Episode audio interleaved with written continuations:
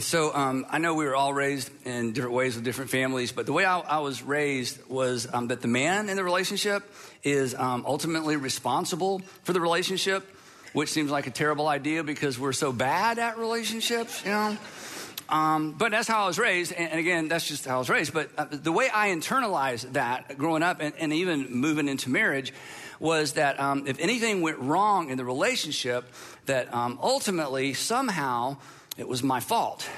And I say somehow because sometimes it takes me a few minutes to figure out how it's my fault. So in our marriage, it goes like this. Sandra's like, Andy, I'm so sorry. You know, I should have told you, Andy. You know, and I'm like, oh, no, no, it's my fault. It's my fault. She's like, How's that your fault? And I'm like, I don't know. Just, just give me a minute. I, you know, I'll come up with something. I just feel this. Again, I don't know if it's healthy, and this isn't marriage advice. This is just me.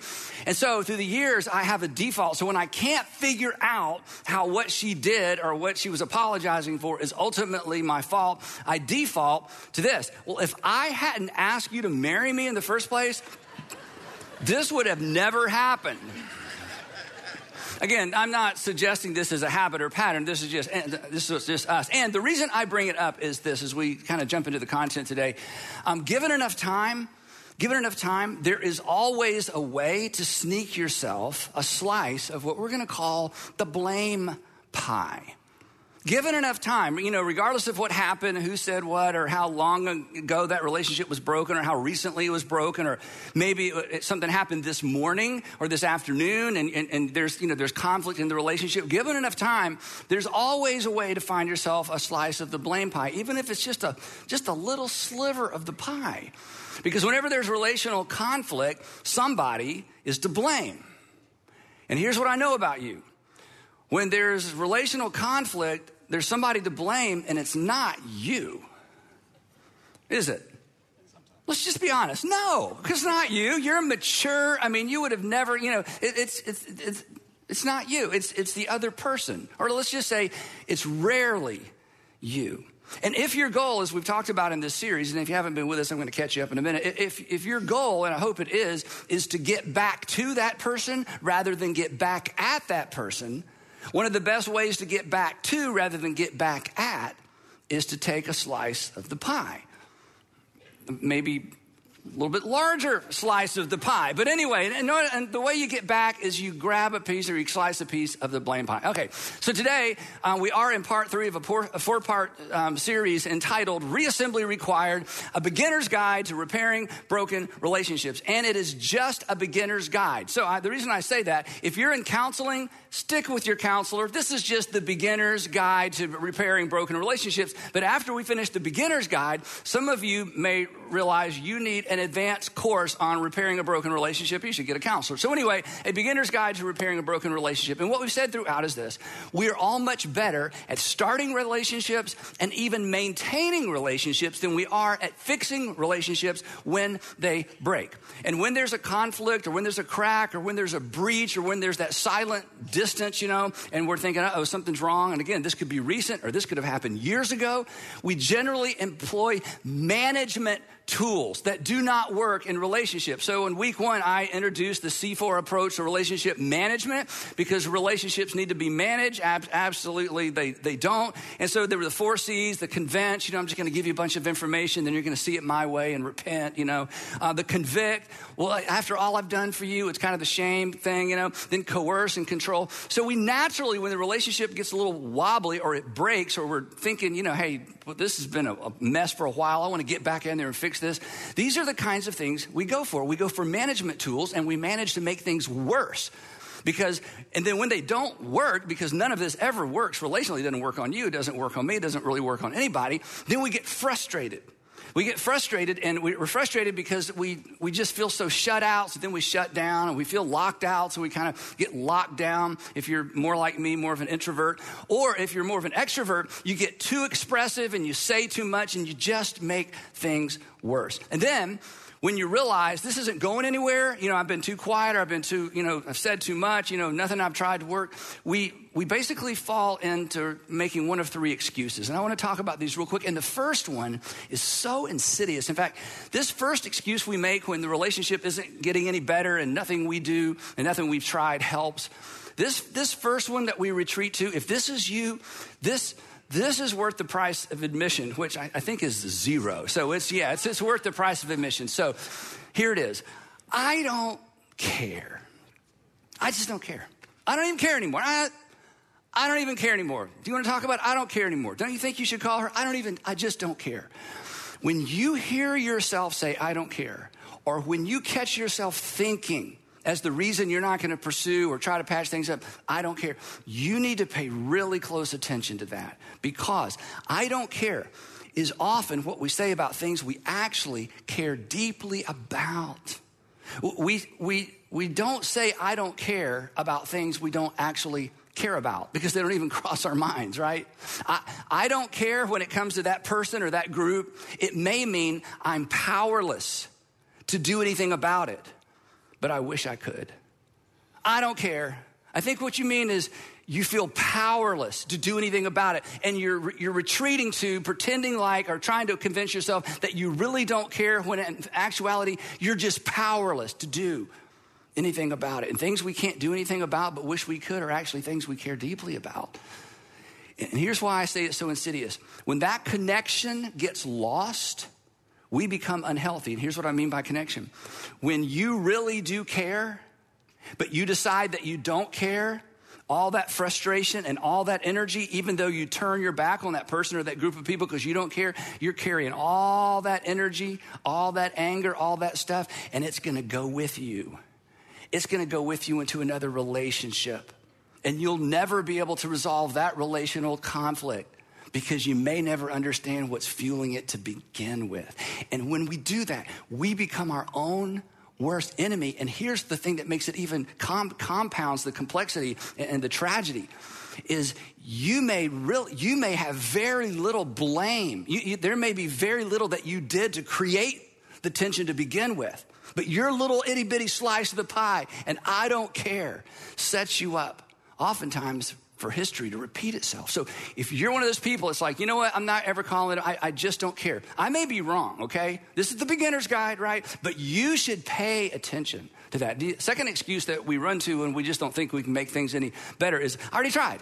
And we've talked a little, about, a little bit about this. I, I've already tried. And I tried, what I tried indicates is arms crossed, I'm done.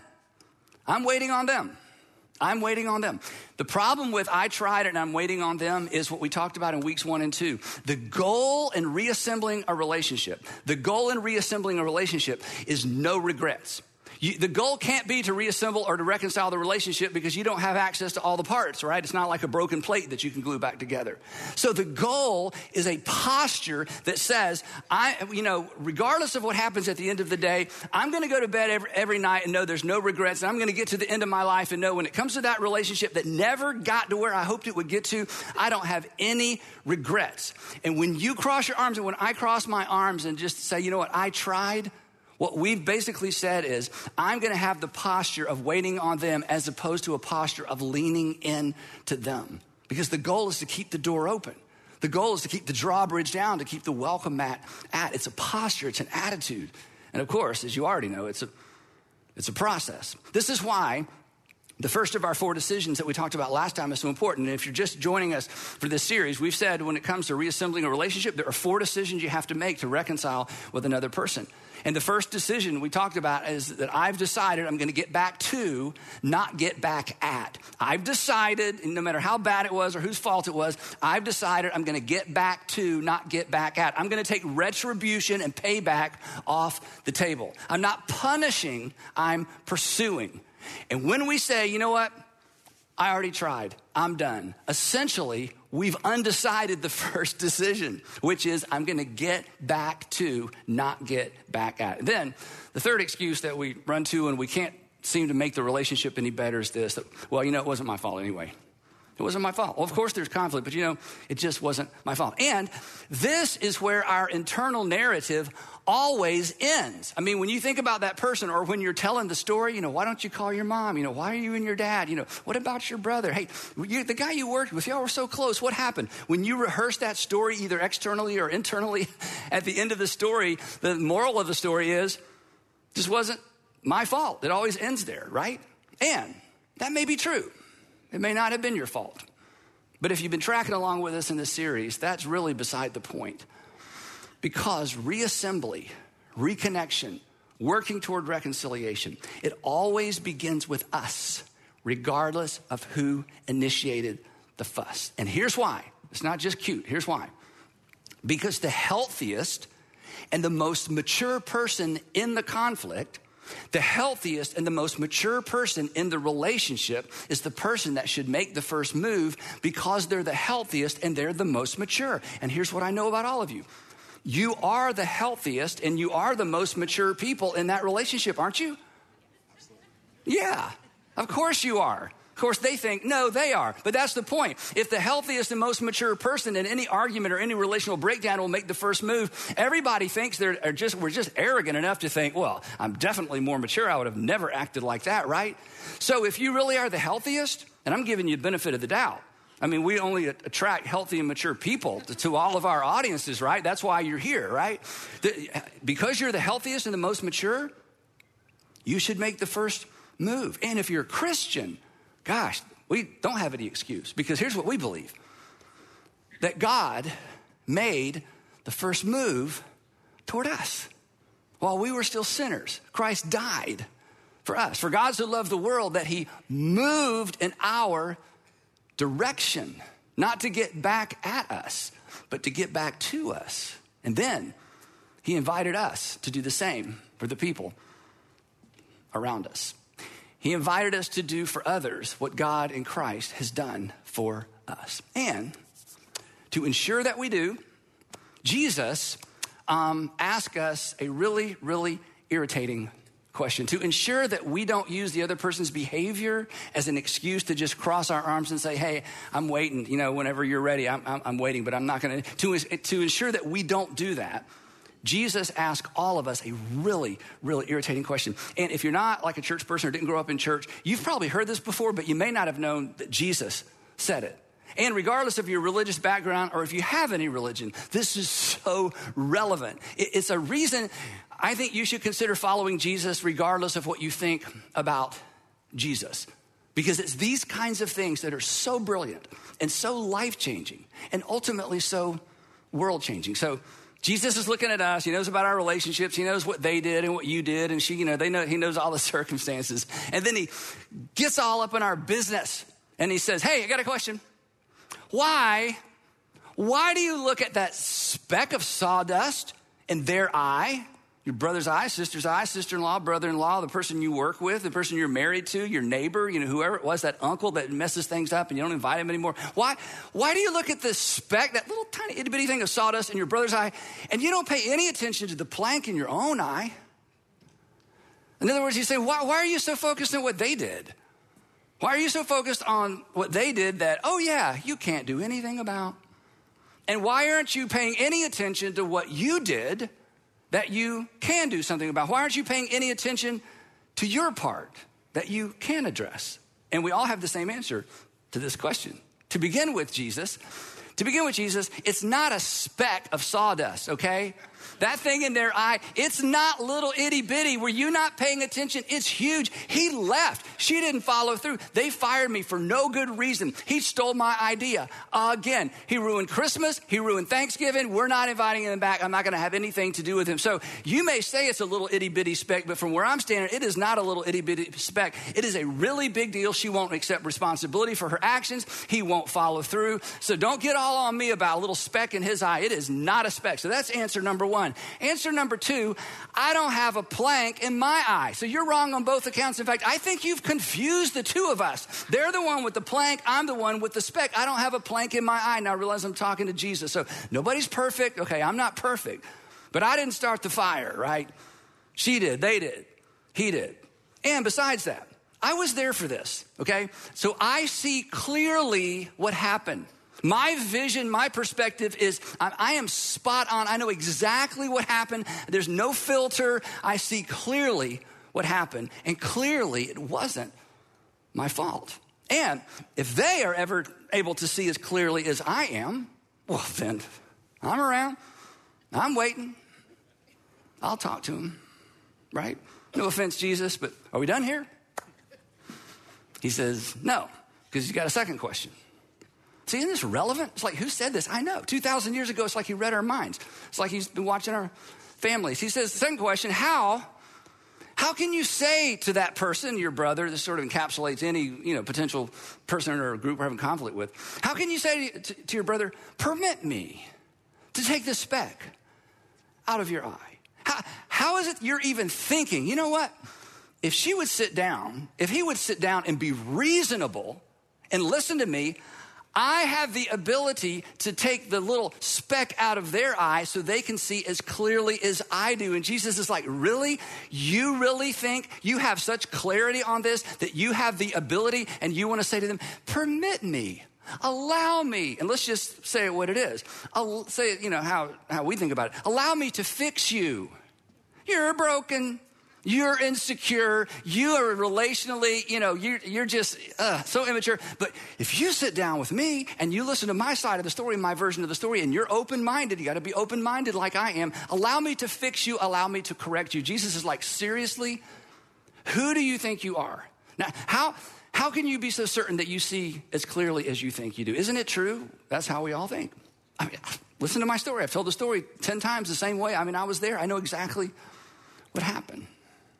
Jesus' point is this He's saying, look, you have things out of order. You're not completely wrong, but you just have things out of order. You're not ready. You don't see as clearly as you think you do because you have more work to do. How can you say, how can you say to your brother, permit me to take the speck out of your, your eye? And this is so interesting when all the time there is a plank in your own eye. Now, the, the English phrase all the time is actually one Greek word. And in Greek, this is a play on words. It's kind of a, a cool little thing going on. So, literally, here, here's what this would say if we translated it literally. How can you say to your brother, permit me to take the speck out of your eye when behold, there is a plank in your own eye? Or to make it super colloquial, Here's what it would say How can you say you'd rather permit me to take the speck out of your own eye when looky there, will you? There is a plank in your eye. Then I think Jesus smiled when he taught, said this next. You know, I think Jesus was super friendly. He smiles and he says, You hypocrite. Hypocrites, hypocrites, little Greek word where you get the word hypocrite. Hypocrites, you actor, you pretender. And we're so busted, right? So it's okay, Jesus, let me see if I get this right. So what you're saying is, I got my issues, and they got their issues, and I should focus on my issues, and I should let them focus on their issues, right? In other words, what you're saying, the, the moral of this teaching is that I should just mind my own business, right? To which Jesus would say, No, uh uh-uh. uh This, is, this is a lesson on reconciliation. This isn't a lesson on how you run to your little self righteous corner and tell your story for the rest of your life. This is, this is a lesson on reconciliation. And Jesus' point is you should start with your own business, but it doesn't end there. In fact, he even uses the word first. You hypocrites, first, because there's a second and possibly a third. First, Take the plank out of your own eye. In other words, before you fix them or even talk to other people about how you would like to fix them or change them or get them to see things your way, you're, you're getting things out of order. And granted, I, you know, I understand why things are out of order. What they did was horrible. What they did was terrible. What they did was so disruptive and they did it over and over and over. I mean, we get it. But Jesus says, okay, before we get to them, we got to start with you. So you just got to start with the plank. You got to identify your slice of the blame pie. And it may be tea tiny, right? And it may take a minute. In fact, some of you are listening or, you're watching, and here's what you're thinking. You're like, okay, for everybody else, yeah, but let me just tell you what this whole pie belongs in their face, okay? None of this pie belongs to me. So I want to challenge you to, pray a prayer. If you don't believe God answers prayer, pray this prayer. I gave you a prayer last week. I said, if you don't believe God answers prayer, pray that one. Pray this one. Heavenly Father, please show me. Heavenly Father, please show me where I was at fault. And before you finish the sentence, something may come to mind. In fact, as soon as I said that and suggested it, something came to mind. It's like, no, it's so tiny. God, your Savior who loves you, you're like, I know it's so tiny, but that's where you start. But I mean, it's like, uh, you know, my fault was kind of a reaction to what they did. We'll start with that. I mean, I mean, nobody even start with that. Heavenly Father. And this is ridiculous, but you know, please show me where I was at fault. Heavenly Father, what could I have done different? Heavenly Father, how could I have responded different? Heavenly Father, was there anything I did to contribute to this? I'm not taking all the guilt and all the blame. I just, you know what? The only person I can do anything about is me. And I want to do me right because I want things to be between you and me. I want them to be right. And if this somehow leads to something being right over there, great. But Heavenly Father, would you be willing to pray that? I mean, just would you show me my slice of the pie? And this is amazing. After Jesus says that, he makes you a promise. He makes you a promise.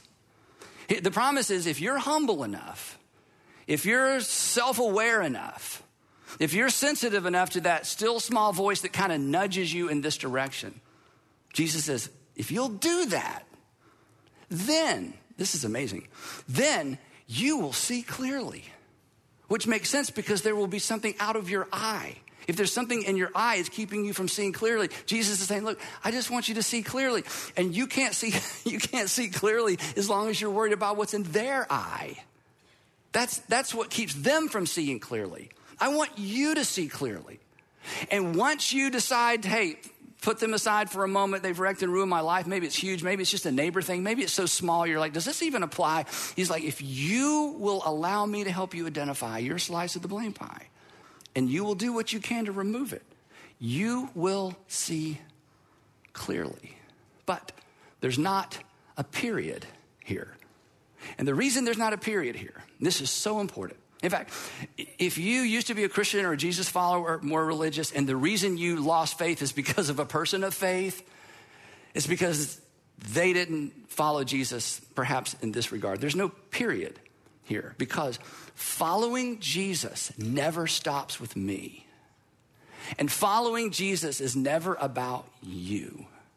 And following Jesus never stops with, wow, I'm a better person now. Thank you, Jesus. Whatever God is doing in me and whatever God wants to do in you, even in this regard, is a means to an end. And relationships are always, always, always the end. Here's the promise. You hypocrite, first take the plank out of your own eye, then you will see clearly to remove the speck from your brother's eye. First, take the plank out of your own eye, and then you will see clearly.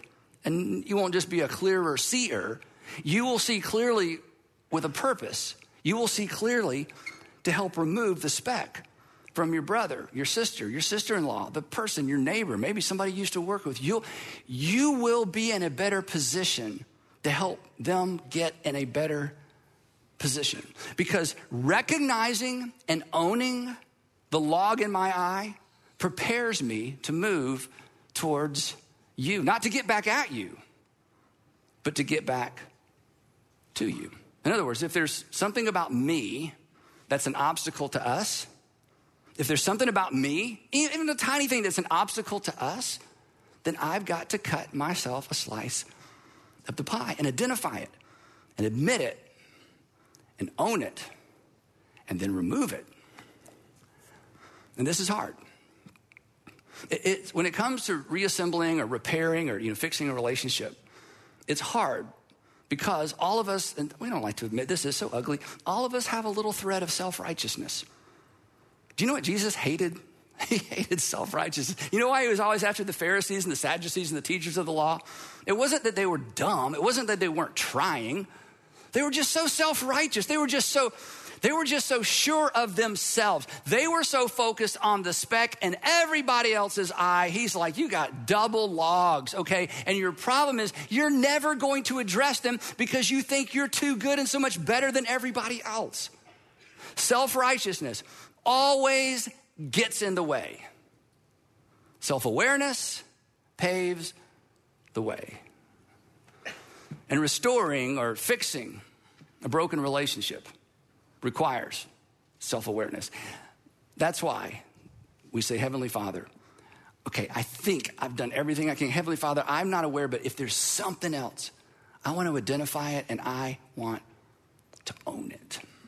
So, fixing or repairing a broken relationship requires four decisions on our part. The first one was, I'll get back to you. I'll get back to, not get back at. I'm going to take, you know, I'm going to take persecution. I'm going to take punishment. I'm going to take, you know, anything that's trying to take something away from you. I'm taking that off the table. No payback. Okay, I'm going to get back. And the second decision is today's decision is I will own my slice of the blame pie. I will remove the pie from my eye. So, not just so I'm a better person, not so I can say, ah, my conscience is clear, so that I can see the relationship more clearly. And so that when I think about that first decision, I'm going to get back to rather than get back at, I'm in a better position to get back to because I can see clearly now that I've owned my slice of the pie. The Apostle Paul um, summed it up this way, and we're going to come back to this verse next time as we wrap up the series, but this is so powerful. In fact, I would love for you to memorize this verse. Maybe put it on a card somewhere on your mirror, dashboard, just keep it in front of you, especially if you're in the middle of a relationship challenge right now. Here's, here's what he wrote. It's so powerful. If it is possible, because sometimes it's not, he's a realist. If it is possible, then he kind of doubles down. As far as it depends on you, it's like, okay, your slice might be really, really, really thin. But anything that comes back and sits on your, you know, your side of the equation, as, as, as far as it is possible, as, if it is possible, as far as it depends on you, be at peace or make peace. Or some translations say, live at peace with everyone. And addressing, identifying, and owning my part of the blame depends on me. Which means reconciliation always begins in the mirror. And depending on how emotional it was, and depending on how hurt you are, and depending on how it affected you financially, or maybe affected your career, or how much time you get to spend with one of your children or your grandchildren. I mean, this is, I realize this is deep, deep, deep, heavy stuff. It still depends on you beginning in the mirror. And let me just say if you do what I do long enough, you've heard some version of every story. And I'm still absolutely convinced it begins in the mirror. And the more difficult it was, and the more traumatic it was, and the more it impacted you and your finances, your family, whatever it might be, the more difficult it is to pull your eyes off of them and to say to your Heavenly Father, This just feels insulting even to pray. But if there's something that I need to own in this, I want to own it. That may be the beginning of freedom for you because you can't do anything you've already tried, right? About them. It begins with, and this is again comes back to what Jesus said, it begins with doing what we hope the other person and praying the other person will do. In fact, let me read some of your minds, okay? Read some of your minds. Don't you wish Philip was here? we should have invited Maggie. How can we get this to Maggie without Maggie knowing that we're the ones that sent it to her? Don't you wish your, I hope your boss is listening. I hear he kind of watches sometimes. I'm just hoping, I can't send this to my boss. We're, we're all like, you know, there's somebody else out there that needs to hear this and do this. And Jesus just smiles. because if we, come on, if we're friends. If we aren't willing to do what we're convinced they should do, what does that make us? Yeah, Jesus was right. You're hypocrites. It's like, ah, he's so smart. So when we discover that log or that sliver or that piece of pie, you know, and, and if it's safe, we've talked about that, and if it's appropriate, sometimes it's not safe or appropriate.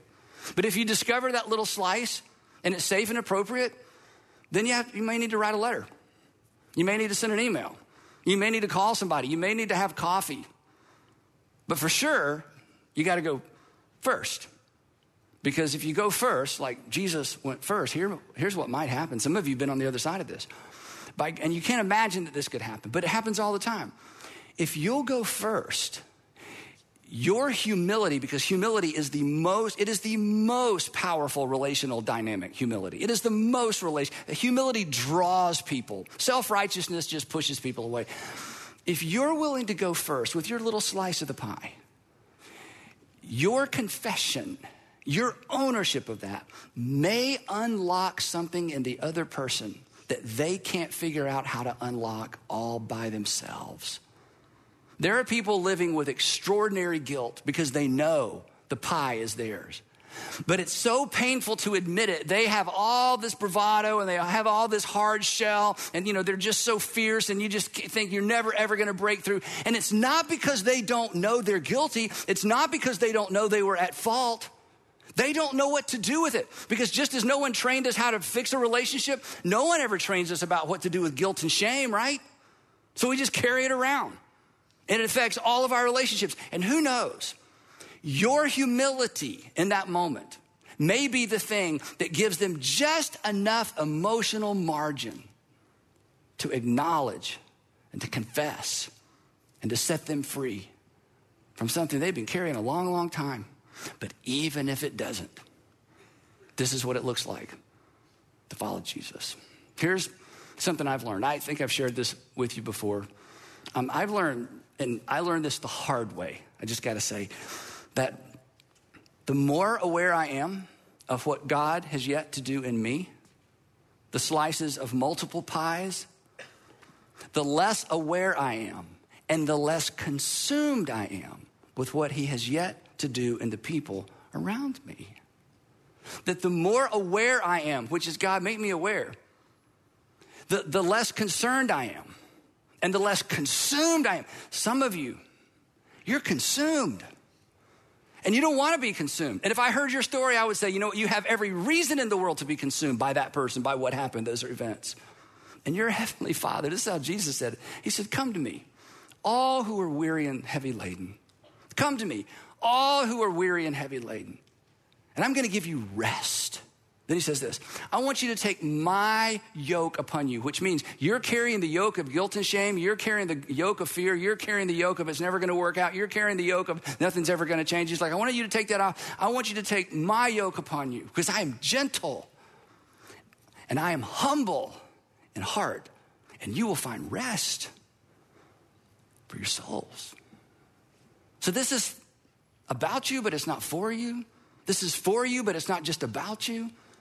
This is an invitation to follow Jesus in such a way that something happens in you, but something potentially happens through you, and you may be the key to unlocking a lock that doesn't seem like it's ever going to be unlocked in somebody else's heart through your humility. And you know what's going to happen? If you do this, for the rest of your life, I promise you, when you read this passage and he talks about the speck in their eye and the log in yours, you're not going to be offended by that because you will discover, because you will have experienced it, and you will realize that what was in your eye, what's in my eye, is bigger than we thought it was. And what I was sure was in their eye wasn't quite as big. So, four decisions we've covered two. Number one, got to decide. I'm taking retribution off the table. I will get back to, I will not get back at. Even when I have an opportunity to get back at and nobody's gonna know about it, I'm not doing that. Because my Heavenly Father did not get back at me, sent His Son for me. And number two, I'm gonna own my slice of the blame pie. Now, imagine, it's hard to imagine.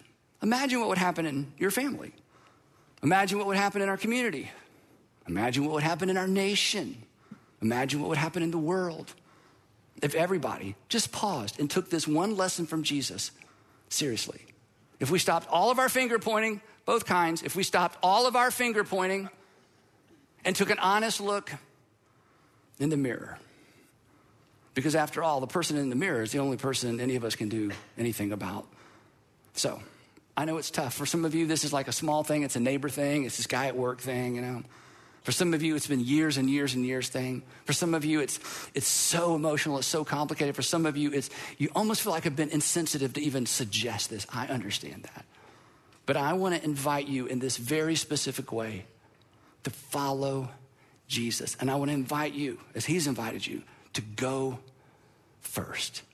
And I want to invite you not to miss part four of Reassembly Required. Remember, it's just the beginner's guide for repairing broken relationships. Before you go, guess what I have? Four questions. Three questions. Three questions. That's right, Bill. Three questions. Okay. Number question number one. You, the first time you've ever got an answer wrong in church, Bill. Okay. And the answer is always Jesus anyway. Just say Jesus whenever I ask a question. Okay. Question number one. Um, is it ever? Is it this kind of a silly question? But if you want to talk about this over lunch or with your small group, you know, whoever you're watching with, is it difficult for you to admit you're wrong? Uh, why? Why not? This is this is the real question, right? Number two. And if you're a parent, look up here. If you're a parent or grandparent this next question is for you to talk about with your kids or grandkids because they've not seen this model, perhaps. And sometimes we need legendary family stories to help us get a focus on, to help us focus on this. What is the most difficult relationship you've ever had to repair, and what did you learn from that experience? What is the most difficult relationship you've ever had to repair? Do your kids and grandkids know about this? This is, this is what sets you up to talk about one of the most important skills they'll ever develop how to fix a relationship. Number three, would you commit Romans 12, 18 to memory? If it is possible, as far as it depends on you, be at peace with everyone. Would you commit that to memory? Bottom line is this reconciling depends on us sometimes more than we think it does because we think it depends more on them. And it depends more on us sometimes than we want to admit. And forgiveness is important, but as we've said, forgiveness, that's just halfway. Because I can forgive from a distance. I can't reconcile with you from a distance. That's why I'm going to decide to get back to you, not back at you. It's always awkward, it's always emotional, but as far as it depends on you, would you be willing to take the first step and make peace so you can be at peace with your Father in heaven and perhaps pave the way to peace with someone else? Heavenly Father, it's much easier to stand up here and talk about than to do. Father, I realize with an audience this large, there are stories there are stories that would bring us to tears and wonder if we have any right to make any suggestions. So, would you give each of us the wisdom to know what to do and the courage to do it? The courage to go first? The courage to pray that prayer, Father, if I'm missing something, I don't want to miss it. I want to own it. And I pray, Father, that you would use somebody sitting here or listening today, their words to unlock somebody else's heart, that their humility would unlock a heart that's going to stay locked up and hidden unless that happens. So, again, eyes to see, ears to hear, courage to act. In Jesus' name, amen.